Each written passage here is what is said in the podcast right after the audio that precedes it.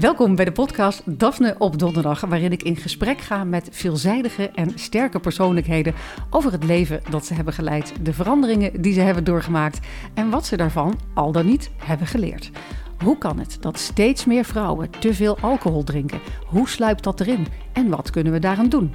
Waarom heeft Nederland zoveel succesvolle gehandicapte topsporters die gouden medailles winnen? En waarom kennen we hun namen niet? En hoe voelt het om midden in een succesvolle carrière op je 35ste opeens prinses te worden en opnieuw je richting te moeten bepalen? De komende weken ga je het allemaal horen in de nieuwe afleveringen van Daphne op Donderdag. Welkom bij de podcast Daphne op donderdag. Ik ben Daphne Dekkers en vandaag is bij mij te gast een vrouw die stelt dat je maatschappelijke problemen bij de bron moet aanpakken en niet bij de stroom. Ze is oprichter en aanjager van diverse succesvolle stichtingen die baanbrekend werk hebben gedaan. Ze is de toeslagenouders te hulp geschoten met een geheel eigen aanpak en ze is ook nog een koninklijke hoogheid. Welkom in mijn schrijfhuisje, prinses Laurentien van Oranje. Wat fijn om hier te zijn. Nou, wat leuk dat u er bent. En alsjeblieft, zeg alsjeblieft je. Oké, dan, uh, dan gaan we dat doen. Ik heb, uh, ik heb jou een aantal jaren geleden uh, geïnterviewd voor het blad Nouveau. Dat ging toen over 50 worden. Ik moest nog 50 worden, jij was het al. En ik weet nog dat jij toen tegen mij zei: It only gets better. En inderdaad, ik ben nu 54 en mijn ervaring is nu ook: het wordt eigenlijk alleen maar beter. Maar hoe komt dat? Ik denk misschien wel dat het, zo voelt het voor mij althans, dat je eigenlijk steeds meer je hart openzet om te zijn wie je bent. En dat steeds meer binnenkomt. En het komt ook steeds heftiger binnen. Maar ik denk dat doordat, je, doordat het binnenkomt, snap je ook meer. Zeg ja, maar. ik vind dat mijn compassie groter is geworden. Klopt. Hoe ouder ik word. Ja, en, en steeds... heel, al mijn werk en mijn leven en alles wat ik doe, gaat allemaal over inzichten ophalen, dingen dieper te doorgronden. Dus dan is het heel belangrijk dat ze ook in alle lagen en heftigheid binnenkomen, want dan kun je er beter naar luisteren. Dus ik, voor mij in ieder geval is dat wat leeftijd uh, doet. Ja, het, uh, het brengt meer balans of zo. Want ik, ik ben nu halverwege de 50 en ik voel me niet jong, niet oud. Ik voel me, uh, al denk ik dat mijn kinderen hier anders over zullen denken, maar ik voel me eigenlijk een beetje leeftijdsloos. Ja, ja, nou en ik denk precies wat je zegt. Um, uh, dan, je kinderen drukken je wel even met de neus op de feiten om te zeggen... nee, maar je bent ook wel echt een boomer. ja, oh, dat boomer Zijn ja. jij nog boomer? Volgens mij ben ik net geen boomer. Nou, ik ben wel een boomer. Jij bent wel een boomer. Ah, daar word je ook steeds op geweten. Je hebt oude boomert. Um, uh, jij werkt ook veel met jongeren. En uh, ik las dat een van de jongeren een keer tegen jou heeft gezegd... dat volwassenen denken en redeneren vanuit het verleden. Terwijl jongeren leven in het nu. Ja. Dat vond ik eigenlijk best wel confronterend om te lezen. Want ik dacht, ben ik dan ook zo'n volwassene die redeneert vanuit het verleden? En, en hoe kan je als 50-plusser nog steeds leven in het nu? Nou ja, nee, ik denk dat dat, dat, dat mens eigen is. Dus um, uh, wat, wat de, de mooie, het mooie inzicht was, wat, uh, wat hij mij vertelde, is dat je eigenlijk allemaal, en volgens mij werkt het neuropsychologisch, werkt het ook zo, dat je, je wordt geboren, of je, je, je denkt vanuit de denkkaders die, en die je beelden had, ja, die ja, je had. De referenties dus die je allemaal nou, hebt. Precies, ja. dus of dat nou was over zo was het onderwijs, of zo ging dat, of uh, ik was vroeger aan het stoepranden. En dat heb, dat, ja, je bent geworden tot wie je bent vanuit al die denkbeelden. En doordat je dat allemaal niet hebt als ballast kun je anders kijken naar het nu en kun je anders kijken naar de toekomst, omdat je dat niet hoeft uh, af te laten. En nou, ik vond het een hele mooie gedachte. Ja. En hetzelfde geldt voor hen nu, want dat is dus eigenlijk nu de kunst, dat jongeren van nu, ja, hoe kunnen die misschien frisser blijven kijken en een frissere blik hebben? Maar dat is bijna niet mogelijk, omdat je dus langzamerhand je ballast opbouwt eigenlijk. Ja, en die sleep je dan uh, met Ja. je mee. Want ik, ik Nou, en, ik ben gefascineerd eigenlijk door, door een vrouw met wie ik heel veel samenwerk, Margriet Sitskoorn. Zij is neuropsychologe. En die heeft het over de, de, de plasticiteit van de hersenen. ja, En het vermogen om eigenlijk nieuwe informatie om te zetten tot nieuwe handelen. En dat is precies eigenlijk wat er gebeurt. Dus als je maar dus constant wordt geprikkeld met nieuwe manieren van doen en die wijs je niet af, maar die omarm je eigenlijk als, oh, dat heb ik nog nooit gedaan, ik denk wel dat ik het kan, Mhm. Pipi Langkous, Ja, dan ben je eigenlijk je eigen hersenen aan het voeden om het op een andere manier te doen. En dan denk je, oh, maar het is eigenlijk helemaal niet meer zo eng. maar eh, ondanks dat onze hersenen dat dus kunnen, lijkt het wel of we het soms niet willen. Het, li- het lijkt soms wel of we het een, een beetje eng vinden om mee te bewegen met de tijd. Dat we eigenlijk liever willen dat alles bij het oude blijft. Misschien is het wel ehm, dat angst of een soort van spookangst. eh, waar ben je bang voor? Dus heel veel in het werk wat ik doe en, en gaat over doorbreken eigenlijk van dit soort denkpatronen. Ja. Het kan ook anders, omdat je een andere bron eigenlijk aandraagt. En dan denk ik altijd, ja, waar ben je bang voor? En misschien terug naar jouw gedachte over ouder worden. Ehm, eh, laat je misschien wat angsten los, dat wat mensen van je vinden, of dat je denkt ik moet ergens aan vasthouden. Dus het loslaten van je angsten, dat biedt enorm veel ruimte om Ja. anders te denken. En een, een van mijn beste vriendinnen van mij, die sprak laatst op mijn verjaardag en toen zei ze van je bent gewoon fearless. En toen dacht ik, en toen zei ze, dat ben je eigenlijk altijd geweest. En toen dacht ik, ja, dat is wel echt misschien wel een beetje waar. Ja. Ja. Nou, fearless. Weet je, dat, het heeft ook zoiets van, je kunt de angst wel voelen, maar dat houdt je niet tegen om iets te doen. Dat klopt, dat klopt. Weet Dat je, is, dus en dat- dat is het wel. dat hoort ik- er ook bij Ja, natuurlijk. want ik voel Ja. ze wel. Maar je doet het toch. Ja, Weet je, je doet het toch, Beetje ja. door een sound barrier. Ik moet wel zeggen dat eh, eh, ik voel me wel lichamelijk af en toe wat krakkemikkiger dan vroeger. Dat, dat merk ik wel echt van het ouder worden. En mijn moeder woont 2,5 uur rijden hier vandaan, helemaal in Zuid-Limburg. En als ik daar dan aankom in de auto, is het echt zo... Ik denk, oh ja, als je stapt, die wordt toch anders. Dus dat Je ik ziet er heel niet zo uit. Nou, maar weet je, het lijf denkt daar anders over. Maar geestelijk voel ik me eigenlijk hartstikke soepel. Ik, eh, eh, eh, mijn twee kinderen staan nu allebei op eigen benen. Die zijn het, eh, het huis uit. En opeens had ik zeeën van tijd. Ja. Dat ik echt dacht, wat wil ik eigenlijk nog doen? Waar gaat mijn hart naar uit? Waar droom ik nog van? En eh, ik heb gemerkt van dat lege nest dat ik daar heel creatief en geïnspireerd van ben geworden. Omdat ik opeens veel meer energie weer gewoon aan mezelf en aan mijn eigen werk kon besteden. Ik bedoel, jouw drie kinderen zijn ook alle drie het huis uit. ja. Had jij ook zo'n energy surge? ja, en eigenlijk beide kanten op. En ehm, ook weer een nieuwe bron van energie met hen. En een heel eigen relatie. Ja, je En krijgt een andere ja, Dus relatie, je ja. krijgt dus een andere bron van energie. Ja, Ehm, eh, gelijkwaardiger, eh, ehm, eh, intenser, echter. Ehm, eh, dus dat vind ik ontzettend leuk. Dus dat spreekt ook weer die bron en creativiteit en, en liefde eigenlijk aan. Ja. Dus die krijgt ook een soort van jump.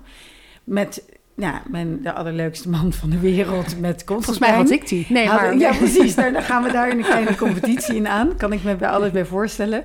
Maar dus dat krijgt natuurlijk een soort van bron van energie van... ehm, en omdat we ja, het zo leuk hebben, eh, ga je weer ja, nieuwe dingen bedenken waar je naartoe kan gaan. En Ja. dus dat was heel leuk.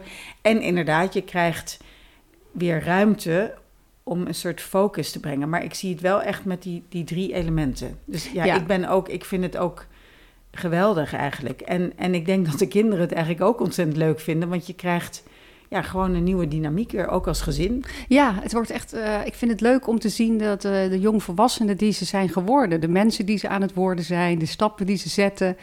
En eh, mijn oma is 88 geworden en die zei altijd: je blijft je kinderen, ook al is mijn oudste dochter 70, toch altijd gewoon als je kinderen zien. En als ik ze nu zie, dan denk ik: oh ja, ik weet nog dat ze.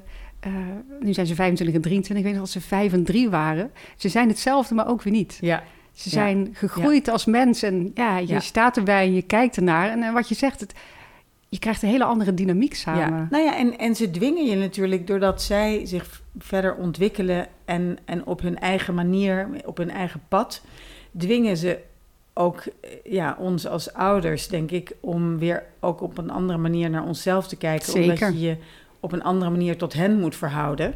Dus dat voel ik ook wel heel sterk. Dat je gedwongen wordt om, ja, toch een beetje wat we eerder zeiden, dingen los te laten en niet te denken.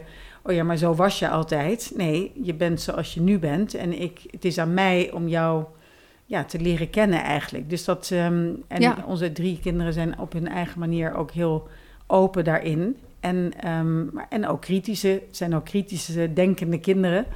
Dus dat, eh, ja, dat geeft heel veel energie. Ja, het is, het is wel apart inderdaad. Dat soms dan eh, denk je, ja, ja, maar het is toch altijd zo gegaan. En dan zeggen je kinderen opeens, nou, ik vind eigenlijk... Zoals mijn dochter bijvoorbeeld, die werd vegetariër eh, een aantal jaren geleden. En eh, ja, wij eten nu ook veel minder vlees.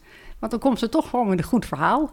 En dan iedere keer als we uit eten gingen, dan bestelde zij iets vegetarisch. En ik zei, ik kan eigenlijk ook gewoon vegetarisch. Weet je, je, Ja. je gaat er eigenlijk Ja. in mee. Terwijl Ja. wij zijn toch echt wel van de gehaktbalgeneratie en overal moet een lapje vlees bij. Maar inmiddels denk ik, hoezo eigenlijk? Ja. Weet je, en het zijn toch mijn kinderen geweest eh, die mij daar een beetje op het spoor eh, hebben gezet. Ja, over je kinderen, eh, natuurlijk ook over je dochter Eloïse, dat is inmiddels een nationaal fenomeen. Daar wil ik het straks nog ook even met je over hebben. Maar laten we vooral beginnen met iets wat jou ook heel na aan het hart ligt. Jouw stichting, Number 5. Hierin werk jij samen met jouw team en ik citeer aan verschillende initiatieven rondom inclusiviteit, laaggeletterdheid, duurzaamheid en kinderemancipatie. De drie grote thema's zijn kindontwikkeling, welzijn en sociale waarden. Ik denk, wow, dat is echt een hele mond vol. Ja, ja en, en ik denk dat dat ook wel weer een beetje oude woorden zijn, misschien wel, die je daar aanhaalt. Eigenlijk waar het om gaat, het is eigenlijk dat om, en dat is nou ook wel weer misschien weer ingewikkeld, systemisch dingen te veranderen. Dus niet dat je even een interventie doet. Je doet even een initiatiefje, maar je gaat echt te zeggen van laten we dit vraagstuk nou bij de bron pakken. Wat er dan eigenlijk stelselmatig ge- gebeurt, is dat de, de, men, de perspectieven die je nodig hebt om een vraagstuk echt te doorgronden, dus bijvoorbeeld eh, armoede, kun je niet snappen zonder dat eigenlijk de mensen die in armoede leven de bron zijn van de kennis die, waar je naar je luistert. Ja. Dat ga je niet doen vanuit een ivoren toren. Dat kan ik niet, dat kan jij niet, want dat weten we niet. Dus die moet je eigenlijk in positie brengen om hun kennis te delen met de partijen en de spelers. Of het nou is de overheid of bedrijven of eh, maatschappelijke organisaties. Die allemaal beste bedoelingen dingen ontwikkelen, maar het is niet de bron. En die, dat is niet vanzelfsprekend Zeker dat niet. die mensen elkaar begrijpen Ja, dat die eh, niet vanuit hiërarchieën praten of titels of functies, maar gewoon puur vanuit welke inzicht heb jij. En die bij elkaar brengen en dat faciliteren, dat is wat wij doen. Ja. En dat doen we, noemen we Connecting for Impact, ook weer zo'n mooie slogan. allemaal Engelse eigenlijk- termen, ja. Maar eigenlijk gaat het erom dat, dat je samenkomt tot een nieuwe beeld van wat dat vraagstuk dan is. En daar heb je de methodologie van de dialoog voor nodig. En dialoog is eigenlijk niet een gesprek, maar dat is een, een collectief denkproces.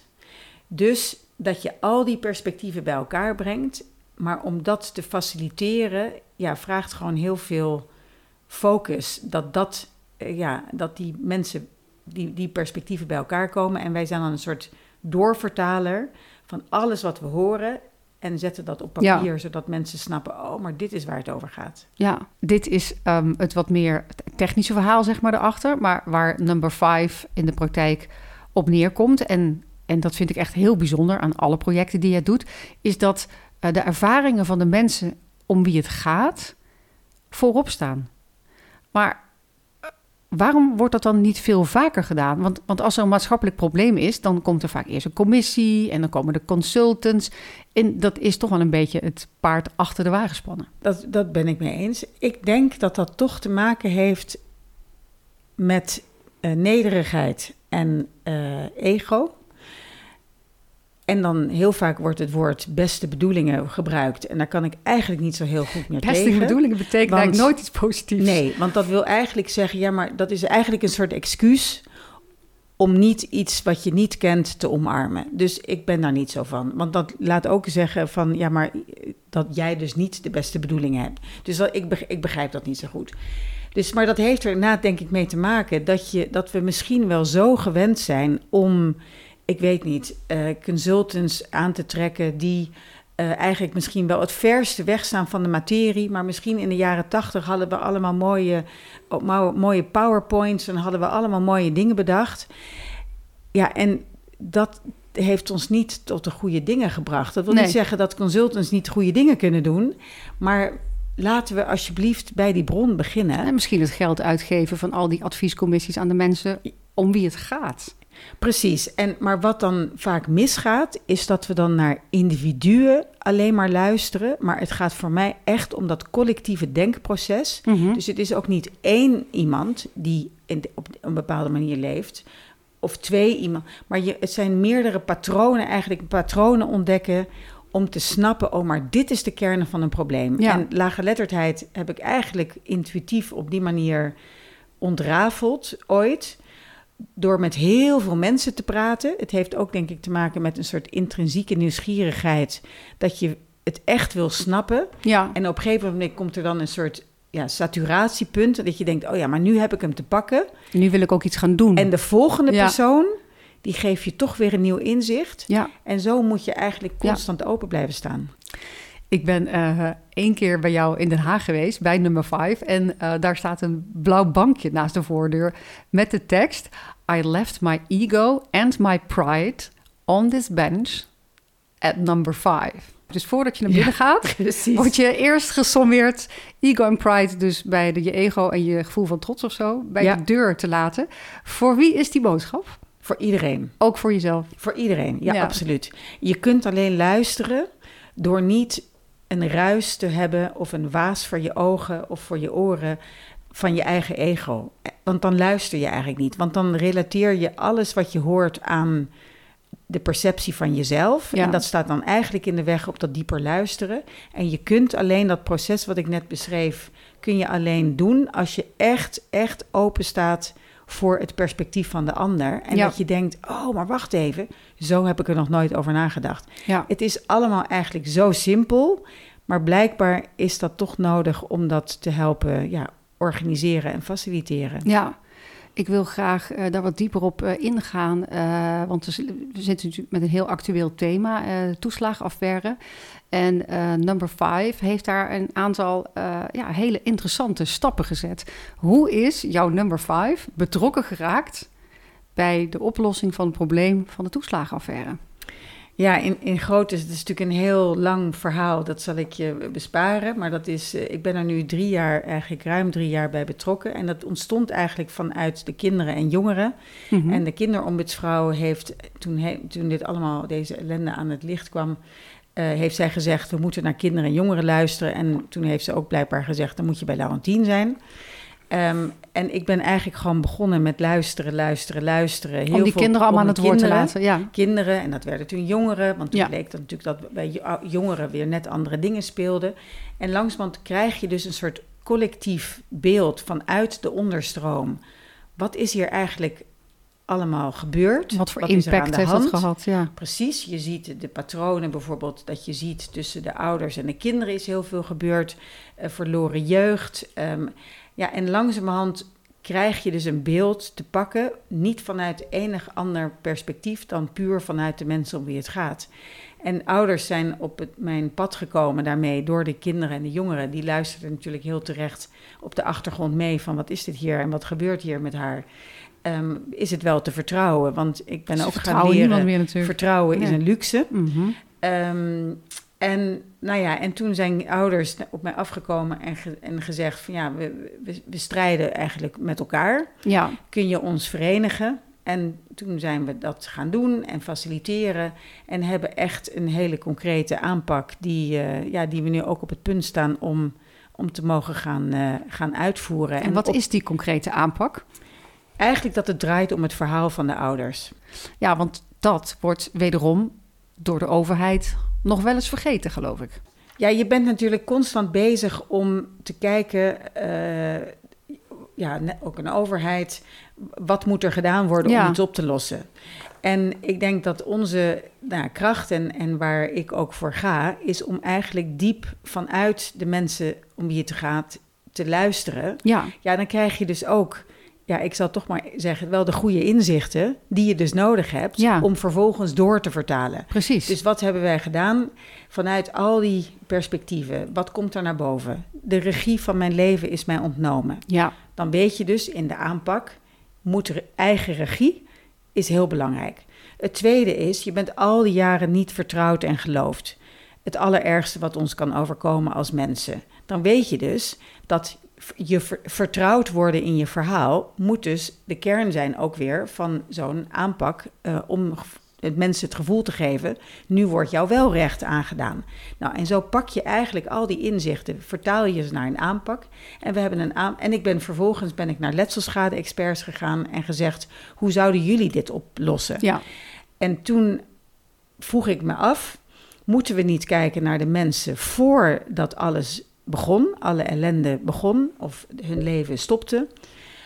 En toen zei de letselschade, want toen waren ze mens. Daarna werden ze slachtoffer al die jaren. Ja. En dat, zeiden, dat hebben ze bevestigd, de letselschade-experts van een aantal grote verzekeringsmaatschappijen. En die zijn met ons mee gaan stappen en hebben met een jaar lang met ouders, met 40 ouders en jongeren, hebben we eigenlijk deze aanpak ontwikkeld. Die gaat om het verhaal van de ouder. Daar hebben we een hele gesprekslijn voor ontwikkeld. Met allemaal vragen. In al die gesprekslijn, precies haal je eigenlijk alle impactvolle gebeurtenissen naar boven. En dan hebben we met de letselschade-experts een schadekader ontwikkeld. Waarin je eigenlijk in drie uur kunt bekijken. Je leest het feitenrelaas, dus het verhaal.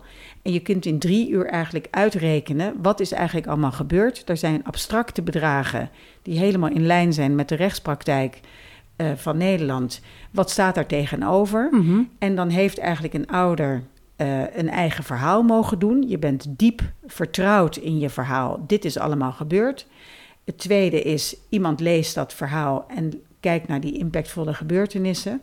En dan pas heb je eigenlijk alles wat je nodig hebt om te zeggen: één, ik wil het afronden met een vaststellingsovereenkomst. Dus ik wil door met mijn leven. Geld gaat het nooit oplossen, maar ik, ja, er is mij recht gedaan in dit proces. Dan sluit je het af met een vaststellingsovereenkomst met dus de overheid.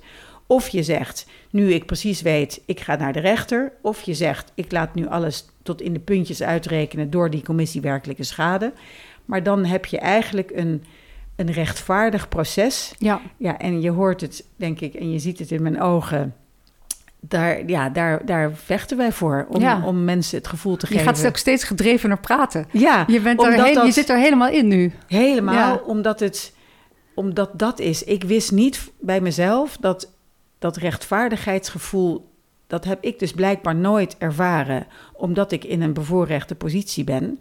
Maar alle ouders en jongeren met wie ik werk en, en leef en, en nadenk, die dat wel voelen, dat zijn dus de allerbeste adviseurs en strategen die kunnen zeggen: dit is rechtvaardigheid. Ja. Als je het nooit hebt meegemaakt dat het je niet is overkomen, weet je eigenlijk niet wat onrechtvaardigheid is. Dus jullie hebben een uh, gesprekslijn opgesteld aan de hand waarvan de gedupeerden dus eindelijk hun verhaal kunnen doen. Uh, en, en wie tekent dat verhaal dan op? We zijn eigenlijk, dat is ook mijn oproep, wij gaan allemaal duizenden uh, inwoners van Nederland die zeggen: ik wil wel zorgen dat er één verhaal goed op papier komt. Ja. Gaan we werken met deskundige schrijvers. Hoef je helemaal niet een professionele schrijver te zijn, maar een deskundige luisteraar die ook het op papier kan zetten. Um, uh, is eigenlijk al een herstelproces op zich. Dat iemand vanuit de samenleving zegt: Weet je wat, ik zie jou, ik wil jouw verhaal horen en ik wil jou helpen. Maar met één ding, in alle onbevooroordeeldheid, jouw verhaal moet op papier. En dat heeft dus een waanzinnige waarde. En dat is de, de, de, luisterende, de luisterende schrijver. Is Klopt. Dat. Dus de luisterende schrijver, dat kan iedereen zijn. Ja. Iedereen die dit Jij hoort. ook. En de, ja, ik ook. Ik ga het ook doen. Uh, dus dan word je in contact gebracht met Een uh, gedupeerde. een, een Ja. gedupeerde.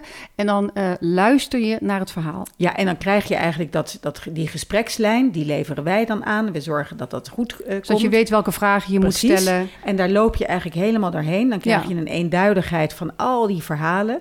En die kun je dus dan weer ja, gaan lezen en doorrekenen van waar heeft iemand recht op. Want die, die verhalen, die, die verzamelen jullie allemaal.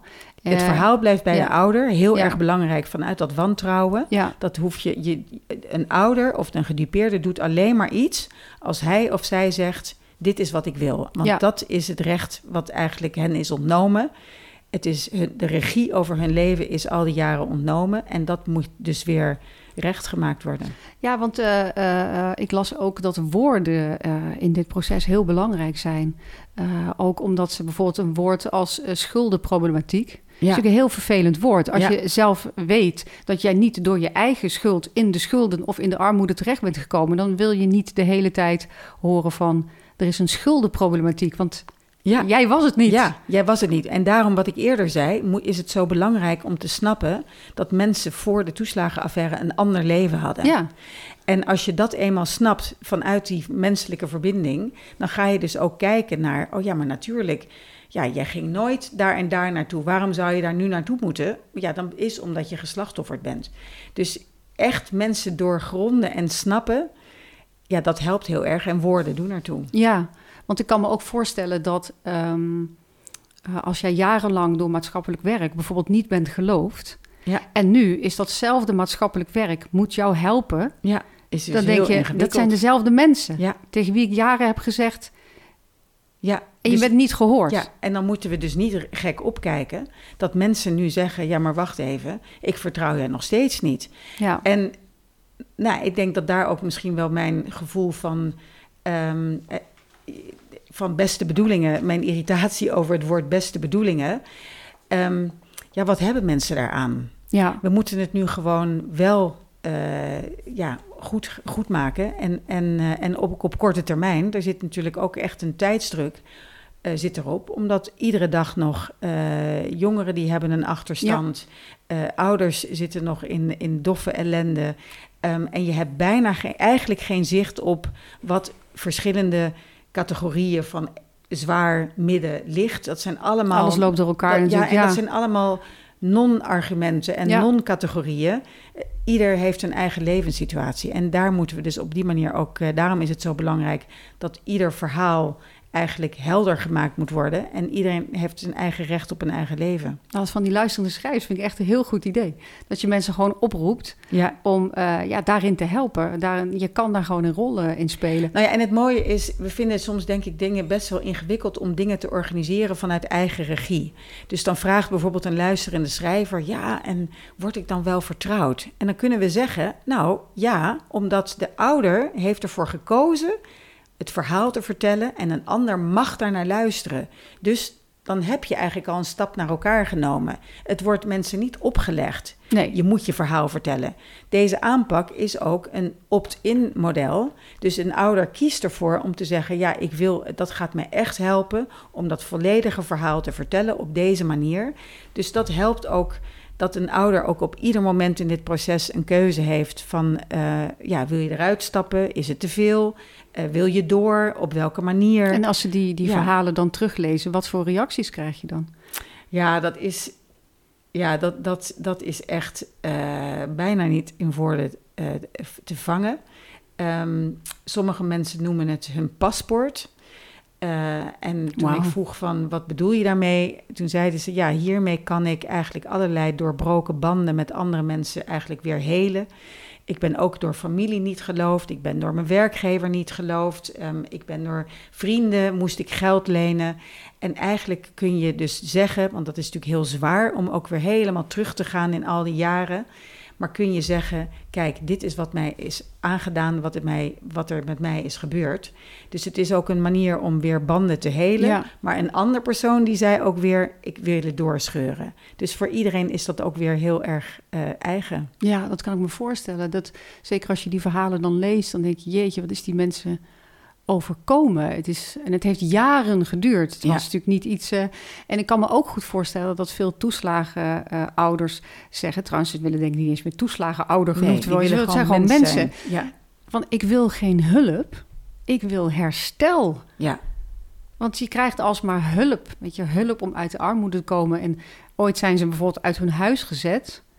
En dan krijg je nu hulp bij het terugkrijgen van een nieuw huis. Maar je wil geen Ja. huis of een ander geen huis. Mens, geen mens wil dat. Autonomie, Ja. menselijke autonomie, autonomie eh, eigen regie, dat is een, is een basisrecht. En, en ja, precies wat je zegt. En, dat, dat, en natuurlijk moeten mensen wel geholpen worden. Ik ben de hele dag ben ik en op dat strategische niveau bezig, maar ook met individuele levens. En dat is eigenlijk de enige manier om constant aangehaakt te zijn bij de bron, constant nederig te zijn en te zeggen: Ik snap er eigenlijk helemaal niets van en ik ga het ook nooit snappen, omdat ik het niet heb meegemaakt en omdat ik iedere dag wel in een gestructureerde situatie en een fijn Ja. huis en et cetera. Dus nederigheid is ook niet iets wat je één keer kunt hebben. Dat is een soort constante oefening. Ja. en een soort test met jezelf van, uh, ja, stijg niet boven jezelf uit. Dus nou, dat is eigenlijk wat, denk ik, teruggaand op wat we eerder zeiden over die verrijking. Ja, ik, ik denk dat ik te druk bezig ben om er soms bij stil te staan. Maar er is ook echt fundamenteel iets in mijn leven veranderd de afgelopen jaren. Om dat zij mij hebben vertrouwd en vertrouwen. En dat moet ik eigenlijk iedere dag moet ik dat uh, ja, weer winnen om, uh, om dit te doen. Want dat is heel bijzonder. Nou, ik las wel dat uh, een van de, van de, van de ouders, uh, een van de aanvoerders zeg maar, van, de, van de toeslagenouders, jouw betrokkenheid als een enorme steun ervaren. Want bijvoorbeeld Christy Ronge had letterlijk gezegd, ze is een topwijf, niet normaal. Ja, ja, dat is ja, toch ook wel eens leuk. Dat oh, is trouwens, een dat is, Ja, en dat is Christy trouwens ook. En heel veel van de vrouwen. Dat is trouwens wel heel interessant dat je dat zegt. Het zijn ontzettend veel vrouwen die dit doen. En dan het denk zal ik, ook eens wow, niet, hè? precies. En dan denk ik, die vechten al nu drie jaar voor het collectief. Dat hebben ze al die jaren gedaan mm -hmm. voor hun gezin. En natuurlijk uh, mannen ook. Maar het is wel echt heel frappant dat zoveel vrouwen nu vanuit die collectief... om het voor iedereen goed te krijgen... En ik vind dat die ja, dat, dat dat echt gezien moet worden. Echt dat leeuwinnen zijn het. Het zijn echt leeuwinnen voor het geheel. Dat vind ik wel ja. heel bijzonder. Um, deze hele aanpak hè, van die mensen hun uh, verhaal te laten vertellen... dat staat en valt er natuurlijk bij dat de overheid die verhalen vervolgens ook gelooft. Ja, maar dat is wel mooi. Dat, is we nu, dat we nu met hen beginnen samen te werken. Wel echt vanuit die autonome, onafhankelijke rol. Is het natuurlijk mm -hmm. ontzettend belangrijk om die geloofwaardigheid te hebben ook. We zijn niet de overheid, maar we werken wel goed samen nu met elkaar. Is, zij hebben natuurlijk daarna een rol om, om het. Uh, om dan die uitbetalingen te gaan doen. Nou, dat zijn we nu helemaal aan het, aan het uh, ja, ontwerpen eigenlijk met elkaar. Maar het, het wantrouwen van het verhaal, dat hebben we eruit gehaald. Wat ja. niet wil zeggen dat je bepaalde feiten moet blijven checken. Maar dat kun je op een andere manier inregelen dan kom maar even bewijzen dat je gelijk hebt. Want dat is natuurlijk nou precies het diepste trauma wat ja. mensen hebben. Ja. Dat ze al die jaren hebben moeten bewijzen dat ze gelijk hadden en ze hebben ongelijk gekregen. Ik ken mensen die vier keer hun stukken hebben moeten inleveren en iedere keer maar weer gezegd: nee, we hebben ze niet ontvangen. Dat maakt je letterlijk gek. Dus moet je nu niet weer mensen zeggen: bewijs maar dat je gelijk hebt. Wat niet wil zeggen dat je niet bepaalde feiten kunt checken. Want ik heb ook in mijn leven dat je niet meer precies weet, oh ja, welk jaar was dat nou precies. Ja. Nou, die nuances, die bouwen we eigenlijk ja. allemaal in, in deze aanpak. Want het is natuurlijk eigenlijk best wel cynisch dat eerst zijn die mensen jarenlang beschuldigd van uh, je bent schuldig, je bent schuldig, je liegt. En nu moet je dan eigenlijk weer bewijzen ja. hoeveel je geleden hebt. Ja. Moet je, zit je weer op dat spoor? Nee, en dat eigenlijk. halen we er dus ja. uit. Wat, ja. Dus nogmaals, wat niet wil zeggen dat je bepaalde jaartallen kunt nee. checken met elkaar. Als je maar uit je huis bent gezet, alleen maar dan weet je nog dat je dat. Precies, maar dat is alleen maar heel prettig dat je dat even alle puntjes op de i krijgt. Maar dat is dus ja, in een hele andere, op een hele andere manier wordt dat uh, gevraagd dat is in het belang van de ouder dat je, even, dat je echt je hele verhaal op papier zet. Maar zo gaat het hopelijk uh, ook wat sneller. Want uh, ik begreep dat de commissie werkelijke schade ongeveer vijf dossiers per week afhandelt. En dat er nog 1400 openstaan. Nou ja, dat is echt. Ik, ik, ik ben niet iemand die. Uh, iedereen heeft zijn eigen rol. Ik kan alleen maar praten over wat wij doen. Mhm. En ik weet alleen inderdaad dat op deze manier, als we eenmaal op stoom zijn, dat dat inderdaad sneller kan gaan. Omdat ja. we dat schadekader eigenlijk zo hebben ontwikkeld. Dat je dus. Um, ja, en dat het mooie is dat je het doet met mensen uit de samenleving. Ja. Dus het zou ook nog uh, daarmee heel veel uh, ja, geld schelen. En je noemt ze herstelexperts. Ja, zo noemen ze zichzelf. Oh, oké. Okay. Ja, dus de, de vrouwen met wie we werken, die zeggen... ja, wij zijn eigenlijk die expert, die bronkennis. Ja.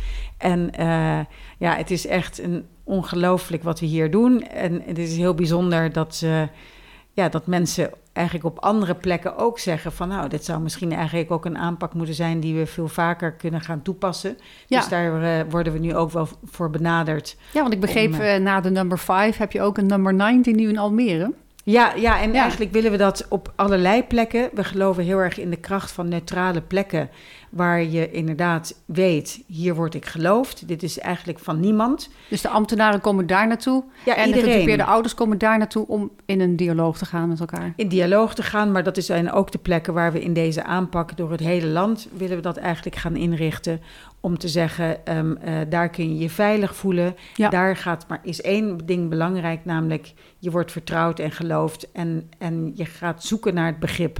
Maar hoe, hoe was het nou voor die ambtenaren? Want dat is denk ik ook een kleine aardverschuiving voor hun. Dat ze dus uit de Ivoren Toren naar zo'n neutrale plek moeten gaan en daar naar de gedupeerden van de toeslagenaffaire zelf moeten gaan luisteren. Dat lijkt me niet makkelijk voor sommige ambtenaren. Nee, maar het mooie is dat mensen uiteindelijk zijn mensen mensen. En ook in een functie ben je mensen. En misschien heb je dus wel, helaas moet je misschien wel zeggen, dat je een neutrale ruimte hebt om mensen in een functie weer terug te leren luisteren. Niet Mhm. vanuit een functie, maar vanuit je mens zijn. Ja, Om dan na te denken, wat heb ik nou eigenlijk gehoord?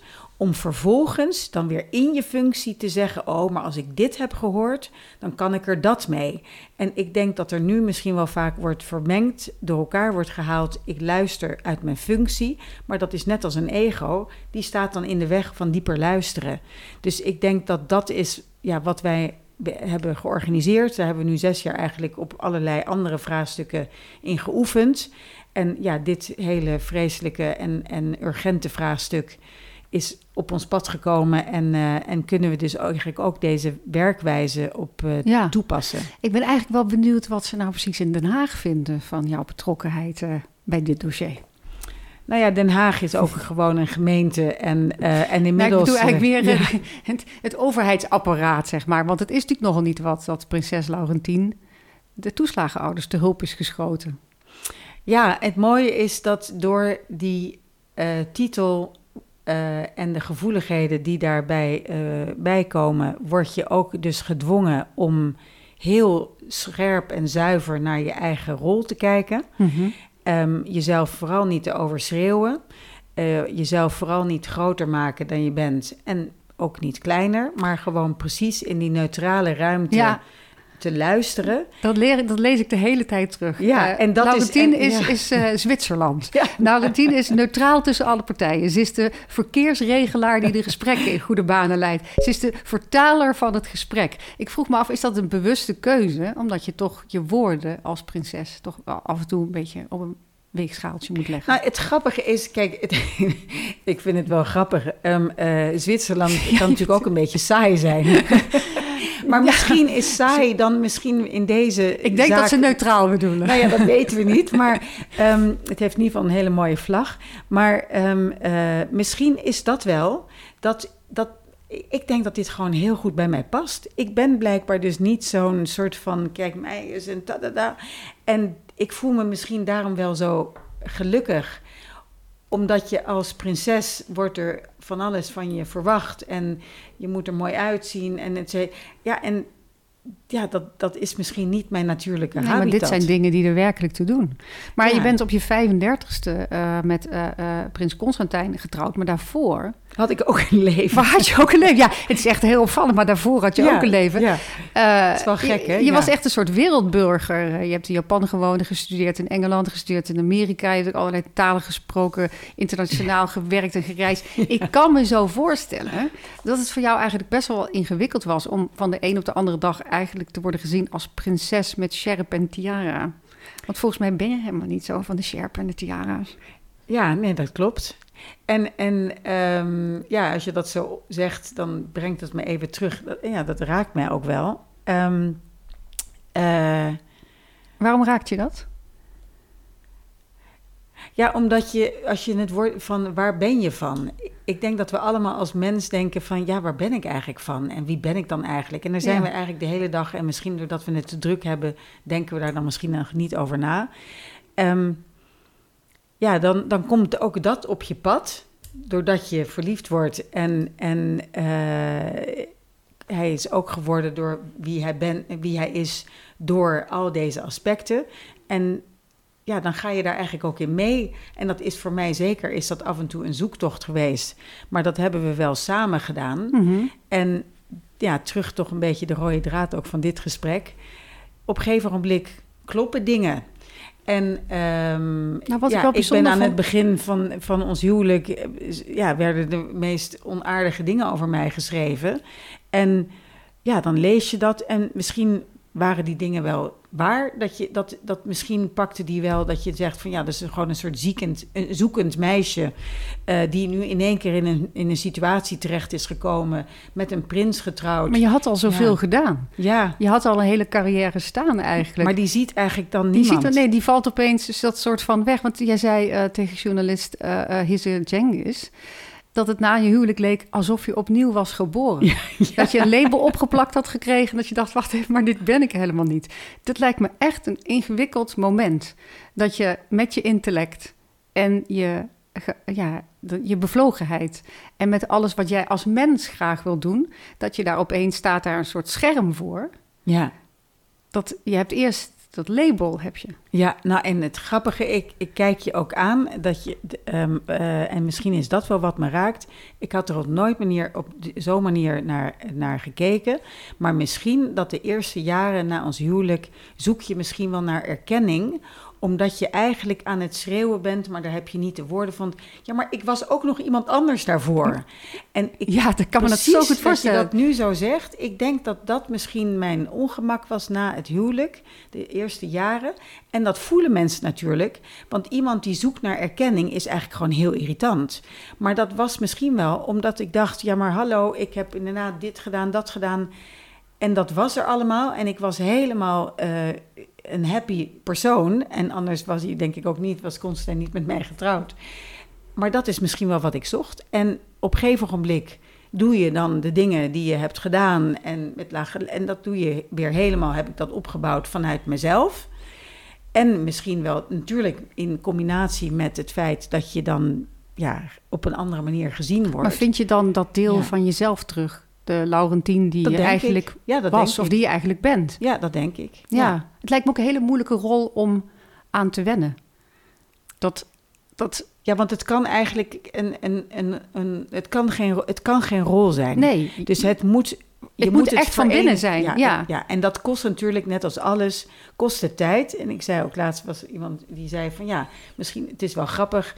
Dit ben jij tot aan je dood. En toen dacht ik ja, precies, dat is wat het is. Maar dan moet je Oh, daar klinkt dus heel omineus. worden. Ja, maar Ja. dat kan dus niet een soort opgeplakt.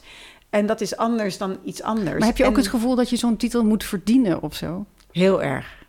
Heel erg. Dat, ik denk dat dat bij mij ontzettend... Ik heb enorm respect ook voor het instituut. Ik heb eh, respect voor de mensen die het instituut ook dragen. Je hebt daarin een verantwoordelijkheid.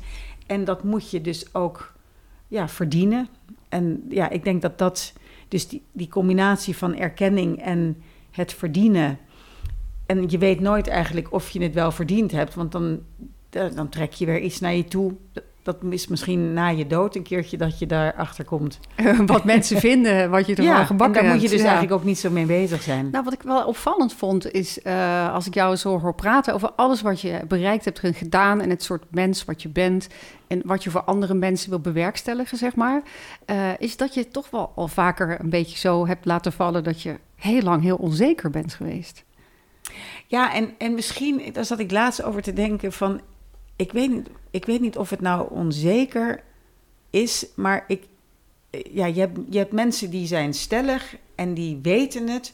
En er zijn mensen die zijn gewoon zoekend. In, je- in- om, maar zoekend, niet twijfelend. Ik denk dat dat verschil is, denk ik. Ik ben niet een twijfelaar.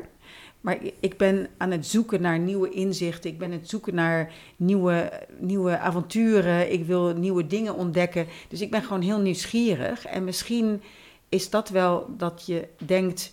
Ja, maar ik weet het eigenlijk niet. Maar misschien is het ook wel... Ik wil het nooit helemaal weten. Dus dat past denk ik beter dat je die me. openheid wil blijven houden van dat je nooit, nooit iets zeker weet. Ja. Want iets zeker weten bestaat natuurlijk eigenlijk helemaal niet. Nee, dus, dus je wil eigenlijk altijd weten. Dus ik ben misschien, ja, je bent onzeker geweest. Hè? Je bent een bloedmooie vrouw. Ik, dat ben ik nooit, ben ik dat geweest. Dus dan als kind denk je van, oh ja, maar ben ik wel mooi? Of ben ik wel dit? Of ben ik wel dat? Dus ik denk dat dat meer de onzekerheid Maar tegen is. wat Linda ja. zei je dat je eh, weinig complimenten had gehad. Ja, in je jeugd. Ja, en dan dacht ik, van, van, van wie had je complimenten willen hebben? Nou, dat, dat, eh, van mijn, eh, mijn moeder, dat weet ze ook. En ehm, eh, ik hou zielsveel van mijn moeder en van mijn vader. En ze zijn er ook allebei nog en daar zijn we ontzettend dankbaar voor. Ehm, maar inderdaad, zij, zij, ja, ze is een straffe Friesin. Friesin En eh, complimenten geven was denk ik ook een beetje in die generatie. Dat deed je niet, want dan ging je je kinderen verpesten. Mijn ouders ook niet hoor. ja, Dus dus ik, je mag ja. af en toe best zeggen dat je iets goed hebt gedaan. Ja, ja, Ja. precies. En, en mijn vader heeft een ander temperament en dat is helemaal oké. En ik heb er geen trauma aan overgehouden. Maar ehm, ja, dat had ik misschien wat nodig. Maar het heeft me dus nooit weerhouden om bepaalde dingen te doen of te durven. De keuze om met mijn ouders mee te gaan naar Japan bijvoorbeeld heb ik eh, zelf genomen. En die ruimte hebben ze me ook gegeven. Dus... eh, ik, ben, eh, er is mij niks onthouden en ik ben ook nou eenmaal geworden wie ik ben. Ook wel een beetje dankzij die soort van struggles die je hebt als kind. Nou ja, je vader heeft een keer tegen jou gezegd: je bent in feite altijd onzeker gebleven. Maar het heeft je nooit in de weg gestaan om zeker te zijn van wat je moet doen.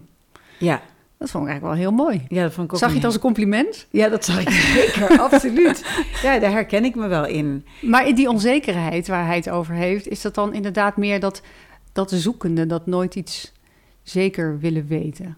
Dat Ja, open ik- blijven ja. staan voor Misschien het is zou dat ook anders kunnen. Misschien is dat het wel. En dankzij dit gesprek dat ik dan weer anders kijk naar dat woord onzeker. Misschien moet ik dat ook maar gewoon een keertje loslaten, want anders achtervolgt het je ook misschien een beetje. Dus ik denk dat we het nu betere woorden hebben gegeven. Dat het meer is, ik ben ook niet iemand die het zeker weet om stellig te zijn. Want ja, wat ik, als ik dan weer iemand tegenkom die weer nieuw inzicht heeft, dan denk ik, oh ja, maar dat hoor ik dan niet, want dan denk ik dat ik het al weet. Ja, Nou, dat is gevaarlijk beetje- inderdaad. Denken Ja. dat je het al weet. Ja. Ja, precies. Ik las ook dat je zei dat je een beetje verliefd bent op weerstand. En dat je het wel fijn vindt als mensen gewoon kritisch zijn. Ja, heel erg. Want het kan niet altijd fantastisch zijn. Nee, want, want ik denk, dat weten we. we. we kennen allemaal de theorie van de, van de, van de ijsberg. En eh, dat hoe dieper je in de ijsberg eh, gaat zitten, hoe dieper de weerstand. Want dan weet je dat je bij de kern terechtkomt. Dus ik denk, als je iets doet ehm, om, om dingen te verbeteren en anders te maken. Als iedereen het ermee eens is, dan denk ik, oh ja, maar dan hadden mensen het zelf wel gedaan. Als je op weerstand stuit, dan denk je, oh wacht Nu even. raken we iets. Nu raken we iets. Ja, ja, ja. Dus dan ben je bezig met de echte verandering. ja. Dus dat, dat zoek ik ook altijd en ik lok het eigenlijk ook altijd wel uit. En ik denk dat door de, ja, je moet dat, je moet dat echt actief opzoeken. Want ik geloof er niet in dat mensen zeggen, of het nou een CEO is of mensen die bekend zijn. Ja, maar ik ben altijd toegankelijk. Daar moet je je bewust van zijn dat er altijd blijkbaar een grotere drempel is om het bij jou wel aan te kaarten. ja. Dan heb je een verantwoordelijkheid om het echt actief op te zoeken. ja, dat zagen we laatst natuurlijk nog, dat John de Mol zei... ja, maar ik heb loketten. Ja, zo werkt het niet. Zo werkt het niet. Nee, Het en daar moet je je echt bewust van zijn. Ja, ja inderdaad. Ehm, toen ik jou eh, een aantal jaar geleden, waar we het helemaal in het begin over hadden, eh, voor Nouveau interviewde, toen hadden we het ook nog over onze kinderen en over social media. En toen, toen zei je tegen mij eh, dat je dit best wel heftig vond, wat er allemaal gebeurt op social media. En volgens mij is het niet minder heftig geworden, alleen maar heftiger. En dat het lastig was voor kinderen om daarin hun koers te bepalen. Alleen al dat perfecte imago, eh, zei je toen, eh, wat continu langskomt. Nou, inmiddels zijn we een aantal jaren verder. En heb ik het gevoel dat jouw dochter Eloïse de toon wel gevonden heeft. Onze gravinfluencer. Ja, ja, dat is natuurlijk ook weer zoiets eh bijzonders dat dat zich zo ontwikkelt. We moeten Ja. elkaar gewoon iedere paar jaar moeten we elkaar. ja, dan kunnen we zien wat er nu weer gebeurd Precies. is. Ja. ehm, ja, dat is natuurlijk. eh, Hoe kijk- kijk jij daarnaar? Ja, hoe kijk ik daarnaar? Nou, het gaat een beetje terug naar waar we het eerder over hadden, over onze kinderen. En ehm, dat we enorm vertrouwen in haar hebben. En dat, ik kan haar leven niet leiden en dat wil ik ook helemaal niet. Ik, je kunt alleen iemand diep vertrouwen en dat doe ik en dat doen wij allebei. En ehm, wat we met elkaar afgesproken hebben is dat ehm, vanuit onze verbinding, en we zijn een soort enorm eh, close met eigenlijk alle drie op een eigen manier, maar ook met Eloïse, is om, om te kijken, eh, ben je nog zuiver bezig? Hoe staat je kompas? Hoe staat je kompas? En als die goed gaat, het is oké. Zij heeft haar eigen leven, ze vindt haar eigen vorm, ze is super creatief, ze is ook echt heel eigen. Nou, en dan vind ik dat ze het hartstikke goed doet. Ja, En ehm, ja, dan, dan klopt het. En omdat ik niet de hele dag ook met social media bezig ben, ja, ik geef dat ook weer een soort van rust. Dus ehm, ik heb laatst voor de eerste keer mijn eigen LinkedIn-post heb ik uh, gedaan voor, nadat Eloise en mijn man enorm op mij hadden ingepraat van uh, ga doe er nou eens wat keer, mee. Doe ja. er eens wat mee. Ja. Nou ja, dus ik vind het, ja, ik vind het mooi om te zien wat ja. ze doet. Ja, het is natuurlijk ook af en toe is er dan weer media ophef over een badpak of over een ding of over, dan denk ik, jeetje, dat is toch werkelijk niet de moeite waard om zo'n groot uh, nationaal verhaal van te maken. Nee, en het mooie ervan wel weer is dat dan, ja, ik, ik, weet niet of jij dat gedaan, maar ik, allerlei mensen, dat vind ik, de, die creativiteit, daar hou ik dan heel erg van, die dan allemaal foto's ja, gaan posten in hun badpakken, mannen, ja. vrouwen. Dan denk ik, ja, dat is de positiviteit waar ik van hou in. Nederland. Van laten we onszelf niet al te serieus nemen ons richten op de dingen die belangrijk zijn. En um, ja, niet zo blijven hangen om de hele tijd elkaar aan te kijken van wat doe jij en wat doe jij. Ja. Please, we moeten elkaar wat meer ruimte gunnen. Ja, nou ik vind het wel bijzonder uh, dat je dochter heeft echt een, uh, een ongelooflijk aangeboren uh, zelfvertrouwen. Klopt, dat leer ik echt van haar. Ja. Want ik was natuurlijk, dat, dat is wel terug naar jouw social media punt, helemaal mee eens. Dat je denkt van, oh, maar dan gaan ze allemaal, iedereen vindt natuurlijk iets van jou. En zij kan echt mij met net zulke mooie grote ogen, maar dan bruine ogen aankijken zoals jij dat doet. En die kijkt me aan en die zegt, hè, maar die mensen kennen mij toch helemaal niet? En dan denk ik, wauw, zo zelfverzekerd wat dat betreft zit ik niet in elkaar. En dat leer ik echt van haar. Want dat is zo'n goede realisatie. Het is ook waar. Ja. Maar ja, doe dat maar eens op je 21ste. Om het zo toch een beetje langs je, naast je neer te leggen. Ja. En het doet er wel wat. Want dat ja, maar daar is ben je mens belangrijk. voor. Precies. Ja. Maar op een of andere manier ja, heeft ze dat vermogen. En dat, dat is dus weer terug naar die onzekerheid. Of hoe we het nu ook noemen. Ja, dat, daar zit ik anders in. Ja, dus ik vind haar echt... Uh daarin is echt wel een fenomeen dat ze heel erg zichzelf is. Kijk, social media is toch vaak een hele grote etalage en daarachter zit een heel klein winkeltje. Ja. Dat veel mensen zich ja, beter voordoen, groter voordoen. Het leven, het social media leven is vaak helemaal niet de realiteit. Maar ik heb bij Eloïse echt het gevoel, dit is wie zij is. Dit is ook, dat is ook echt waar. Dat ja. kan ik ook echt helemaal beamen. Ja. Nou, ik zag op haar Instagram dat jullie samen een reis hebben gemaakt door Japan. Ja, zo, uh, zo zie je nog eens wat. Um, Richard en ik hebben voor corona ook een hele reis gemaakt door Japan. Ik ben echt. Hoe vond je het? Oh, ik ben zo verliefd op Japan. Ik heb jaren geleden er een tijdje gewoond uh, voor de Eerste Wereldoorlog, toen ik nog modellenwerk deed.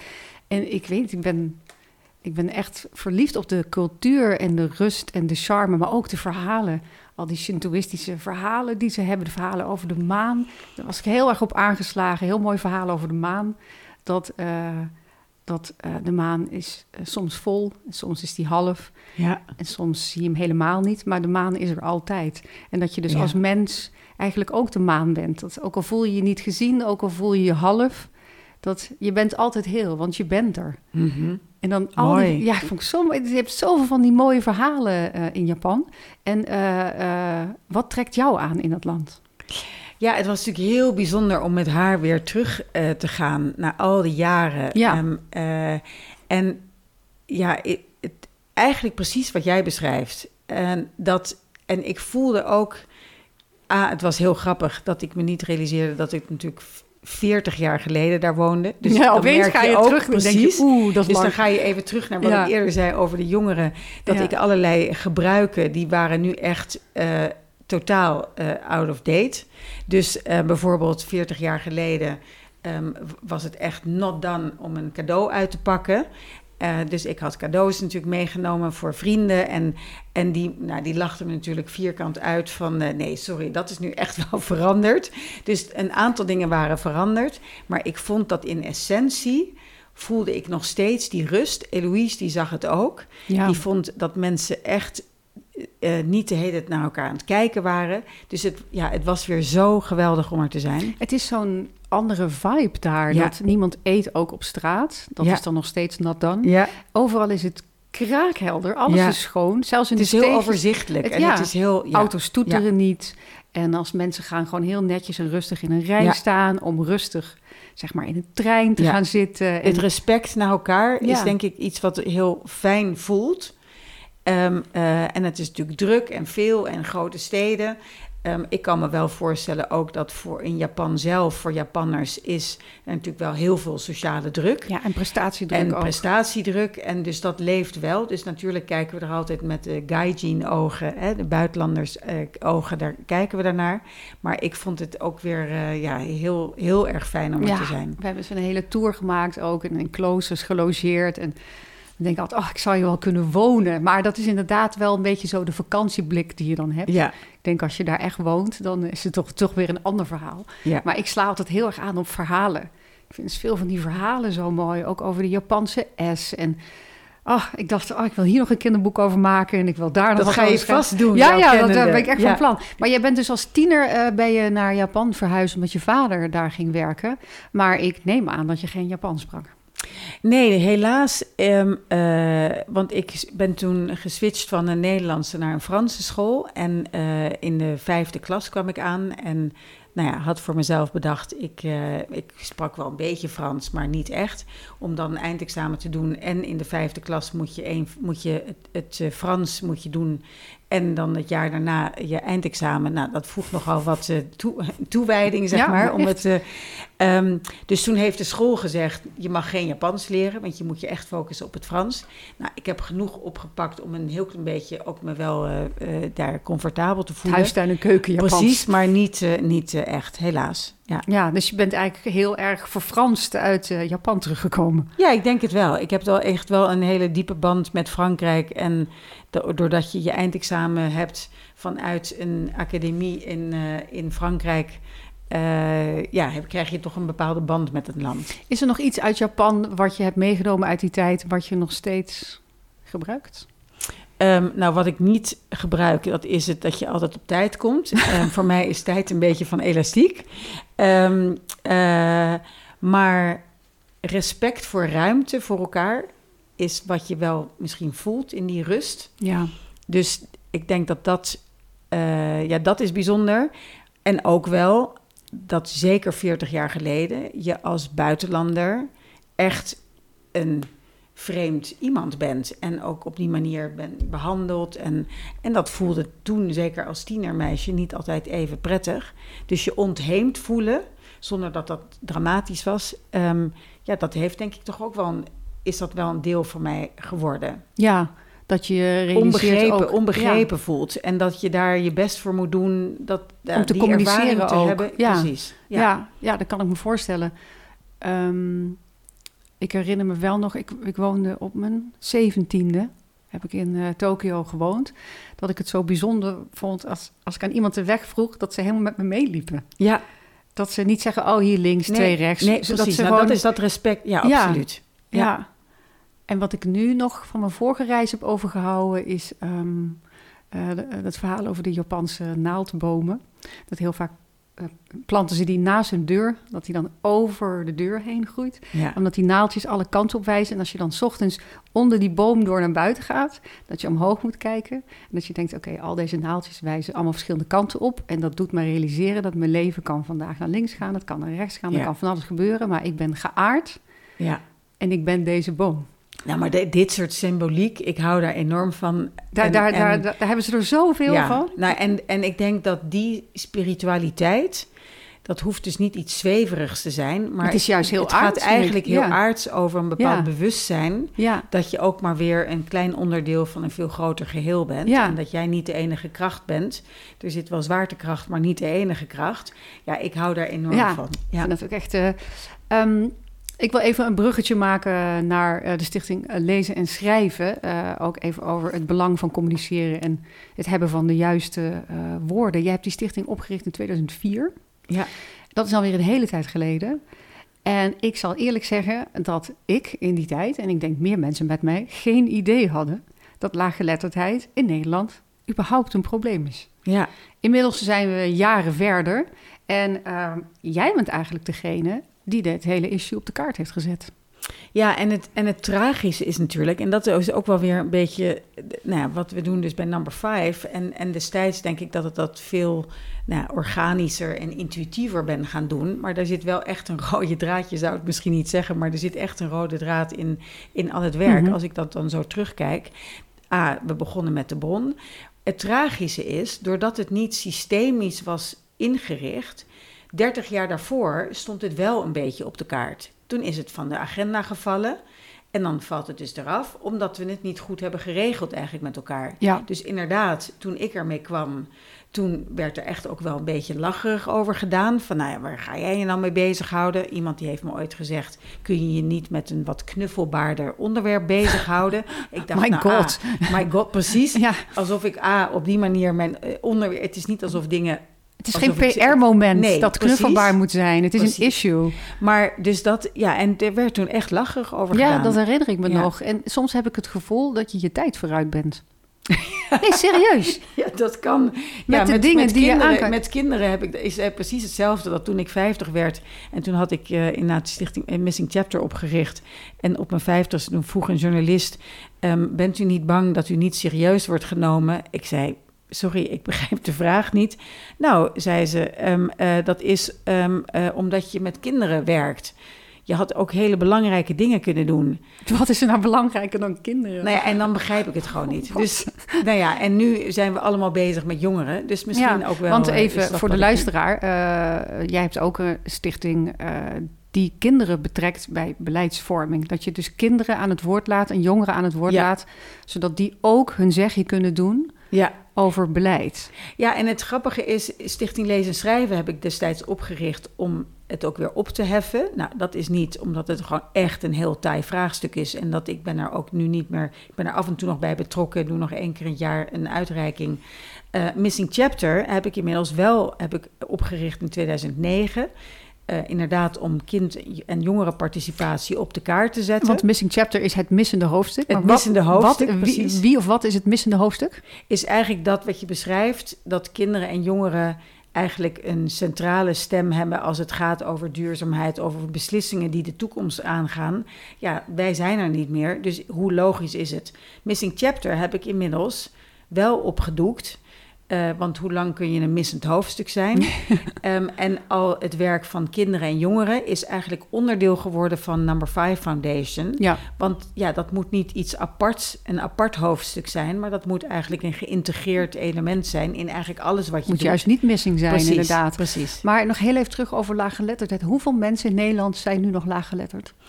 Het gaat eigenlijk over 2,5 miljoen mensen hebben moeite met lezen en schrijven en ook mm -hmm. rekenen. De groep met uh, mensen die ook nog digitaal uh, moeite hebben, is nog eigenlijk veel groter. Mm -hmm. En het gaat eigenlijk om een bewustzijn dat we alles hebben ingeregeld vanuit taal.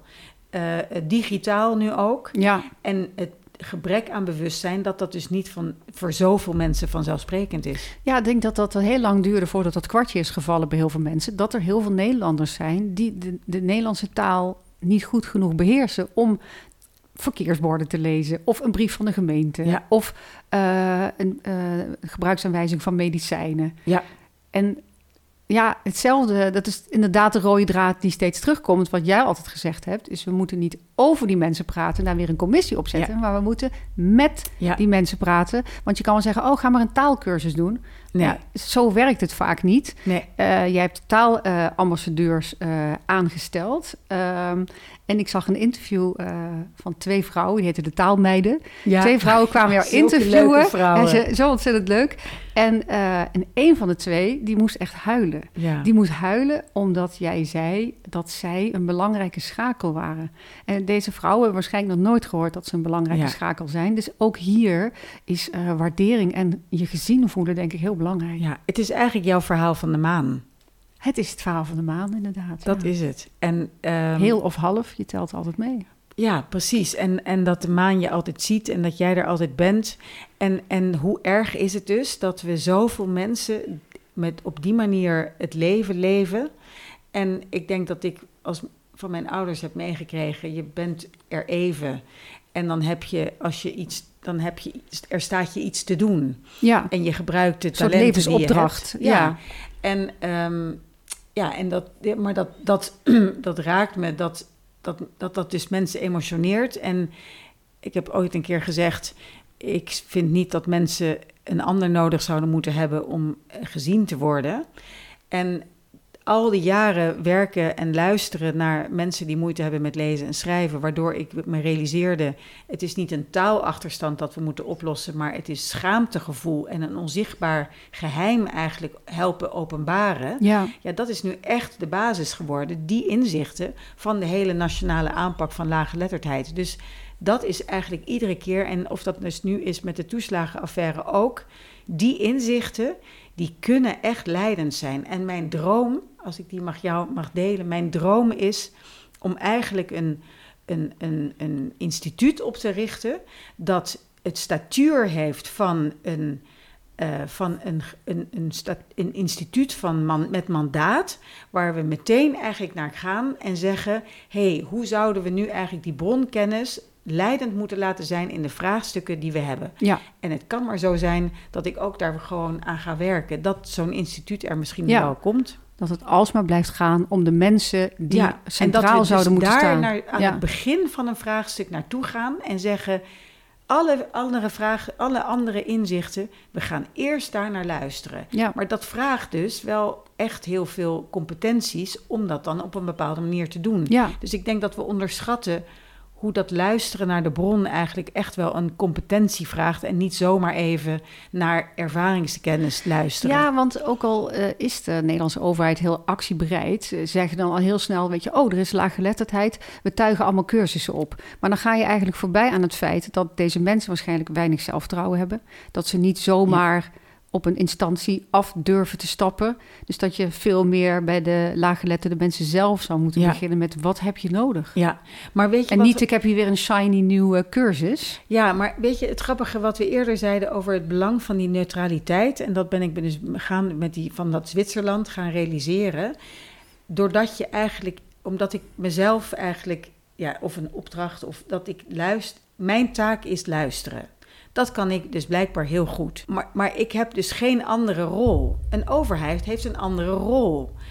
En ik denk het samenwerken, dat de ene die kan dus diep luisteren. Laat dan een overheid of een andere organisatie dan zeggen: Oh, maar wacht even, jij hebt dan weer die inzichten die ik dan weer kan gebruiken om in mijn rol iets te doen. Mhm. En ik denk dat dat is wat samenwerken is. Is verbinden van mensen en partijen die verschillende rollen hebben. En daar ja, hoop ik dat we, daar hebben we echt denk ik een noodzaak voor toe in Nederland. Dat al die grote maatschappelijke vraagstukken kun je alleen gaan oplossen doordat mensen met verschillende rollen elkaar vertrouwen en te zeggen: Oh ja, Ja. maar wat jij kan, dat kan ik weer niet. En zo bouw je eigenlijk zo'n coalitie. Ja, Ehm, maar ik denk dat een soort van ik voor mezelf en in je eentje, dat is toch ook een beetje de tijdperk waar we uitkomen. Ja, en dan ga je er nooit komen in al, geen van die vraagstukken. Of het nou gaat over de energietransitie of sociale vraagstukken of eigenlijk alles. iedereen Je is een soort eilandje geworden. Ja. Iedereen is met zijn eigen eilandje Ja, bezig. en die moeten we met elkaar verbinden. Daarom geloof ik zo enorm in het verbinden van al die, die plekken en die pockets of energy, om even de Engelse taal daarvoor gebruiken. Die, die, die plekken van kennis en energie, die moet je niet elkaar vliegen afvangen, maar gewoon met elkaar zeggen: wat jij kan, dat kan ik niet. De wetenschap die heeft de kennis, de andere, de mensen in de praktijk, die kunnen het toepassen. Mhm. Laat dan niet wetenschappers of universiteiten het zelf ook weer gaan doen. Geef dan die kennis aan de mensen die dat dan nodig hebben om het in de praktijk toe te brengen. Ja, En zo heeft eigenlijk, de, of het nou is de overheid of maatschappelijke organisaties, bedrijven, die hebben allemaal een rol in die keten. zo te horen is er best nog wel veel werk te verzetten. Dat klopt. ja, dat klopt. Tot slot wil ik het ook nog even hebben over eh, eh, de Alliantie Digitaal Samenleven. Want dat is weer een nieuwe club die je bij elkaar... Nou nee, die is ge- eigenlijk is dat een heel mooi voorbeeld die is ontstaan vanuit deze werkwijze van Number 5. Ja, Ehm, dat begon ooit door te luisteren naar allerlei verschillende mensen die moeite of niet moeite hadden met digitaal gebruik. Waaronder Greet van 92, jongeren met een burn-out door eh, Mhm. alle social media. Ehm, maar ook hoogopgeleide mensen die niks van digitaal gebruik snapten en alles daartussenin. En deze deze ja, coalitie is eigenlijk ontstaan daaruit. En als ik nu zie wat die allemaal teweeg hebben gebracht, Ja. samen met uh, Beeld en Geluid, die zijn nu eigenlijk in de lead om deze coalitie te bestieren. Die hebben we vanaf het begin hebben we die erbij gehaald. Maar we hebben in coronatijd hebben we bijvoorbeeld in een hele korte tijd hebben we zo'n keten weten te bouwen om laptops overal vandaan te halen en ervoor te zorgen dat de mensen die niet de laptops konden hebben, dat die Oh ja, uh, toch een thuisonderwijs. hebben. Ja, wat maar en dan niet allemaal gesprokkel, gesprokkel. We hadden binnen een paar maanden was er gewoon een geoliede machine. En dat kon alleen omdat we al die spelers, die zijn gewoon met elkaar gaan samenwerken. Geen eilandjes. Dat had nooit gekund als we niet de Alliantie Digitaal Samenleving hadden kunnen doen. Ja, dat je het, het raamwerk al hebt, zeg Precies. maar. Maar ik kan me soms voorstellen dat mensen denken van... ja, jij als prinses, je krijgt alles voor elkaar. Maar volgens mij is het voor jou ook geregeld duwen en trekken. ja, heel erg. Omdat mensen blijkbaar, ja, die vinden... die moet je over je eigen schaduw heen stappen... en je moet weerstand of je moet zeggen... ja, maar oké, okay, ik heb niet alle inzichten. Dus ja, als je dat zo zegt, dat is het. Het is ook echt knetterhard werken... Maar Maar komt je- jou ook niet aanwaaien. Het is Nee. niet zo dat jij drie telefoontjes doet. Je bent drie jaar bezig. Nee, ik denk wat makkelijker is, is dat er wordt opgenomen. En ja, dat scheelt wel. Ze Dat nemen scheelt. wel op als je wel. En voor jou zouden ze ook opnemen. Dus dat is waarin we ook bondgenoten zijn. Maar dan vervolgens de goede argumenten, goed luisteren, de verbinding maken. Dat zijn allemaal duizend stapjes. Ja, die moet je zetten. En nou ja, dat is blijkbaar... Ja, dat is dan een beetje eh, Hm. wat me te doen staat. Nou, wat ik En wel dat is soms wel wel een beetje vermoeiend. Maar ehm, eh, ja, dan kom je ook ergens. Ja, ik kan me ook voorstellen dat je wel vaker hebt gehad, ook toen je kinderen wilde betrekken bij beleid, laaggeletterdheid, dat mensen in het begin toch wel sceptisch waren van waar is je nou precies mee bezig? Ja. En uiteindelijk... hè, Vraagt mijn man ook wel eens hoor. Maar... Oh ja, die, die is ook een van de roepen aan de zeilen en van wat ga je nu weer doen? Maar uiteindelijk heb jij toch vaak de tijdgeest te pakken. Dat, dat je toch vaak precies denkt, oké, dit is een issue, dan moeten we nu gewoon actie op gaan ondernemen. Ja, En dat is toch wel heel knap. ja. Dat je toch iedere keer weer een punt vindt dat de laaggeletterdheid eh, op de kaart wordt gezet. Eh, dat je de, de, de taalambassadeurs bedenkt. Maar nu ook met die alliantie eh, Digitaal Samenleven. Er zijn steeds meer ouderen die natuurlijk niet mee kunnen komen digitaal. Ik zie het aan mijn eigen moeder. ja. Die, die wil geen computer en die wil geen mail. Maar dan krijgt ze een briefje van het ziekenhuis. En dan weet ze niet, dan moet ze inloggen. En dat, ja, je mist gewoon een heel deel van eh, meedraaien met de samenleving. Ja, nou ja, en dan, dan denk ik voornaat aan, aan jouw moeder en, en, en, en zo'n Greet van 92, een fantastische vrouw, ehm, eh, die laatst heel dierbaar, nou en ook heel, zei ze, nou misschien ga ik je niet meer zien. Maar terwijl ze al die jaren heeft geholpen om ons scherp te houden, om te zeggen, ja, weet hoe je je ontheemd voelt eigenlijk.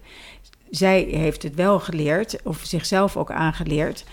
Ehm, ja, dus dat, ja, dat is misschien dus wel doordat je luistert naar mensen die hun belemmeringen met je delen en Mhm. zich veilig genoeg daarin voelen. Misschien dat dat wel mijn bron is van de tijdgeest voelen.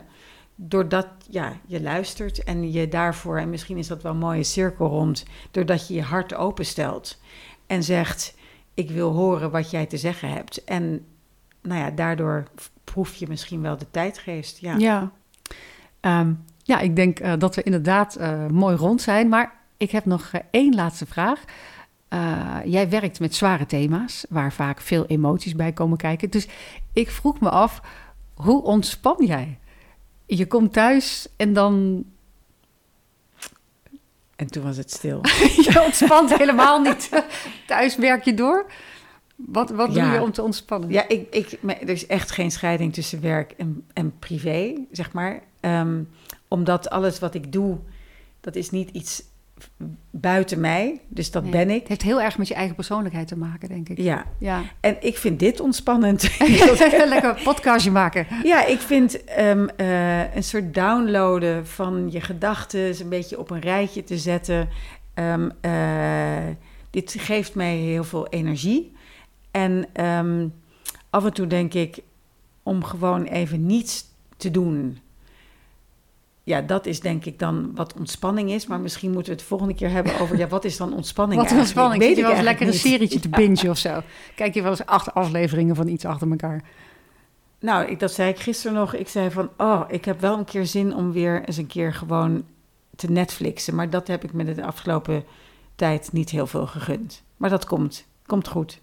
Er zijn nog te veel issues die aandacht verdienen. Ja, ja. Maar ik vind het wel ontzettend leuk om jou weer zo te spreken. En zo eens echt eh, even de rust te nemen om, uh, om ja, te na te denken van wat vind ik eigenlijk van bepaalde dingen, wat vind ik van mezelf, hoe kijk ik naar de wereld. dus ja, ja. dank je wel daarvoor. Ja, dank voor je komst. Dank je wel. Je luisterde naar Daphne op donderdag in gesprek met prinses Laurentien van Oranje. Ben jij door dit interview geïnspireerd en wil jij een luisterende schrijver worden die het verhaal gaat optekenen van een toeslagenouder? Dat kan. Stuur daarvoor een mail naar Anita van den Putten van Number 5. Haar mailadres is anita.vandenputten at number5.community of kijk voor meer informatie op de website www.number5.community. Dankjewel voor het luisteren en volgende week is er weer een nieuwe Daphne op donderdag.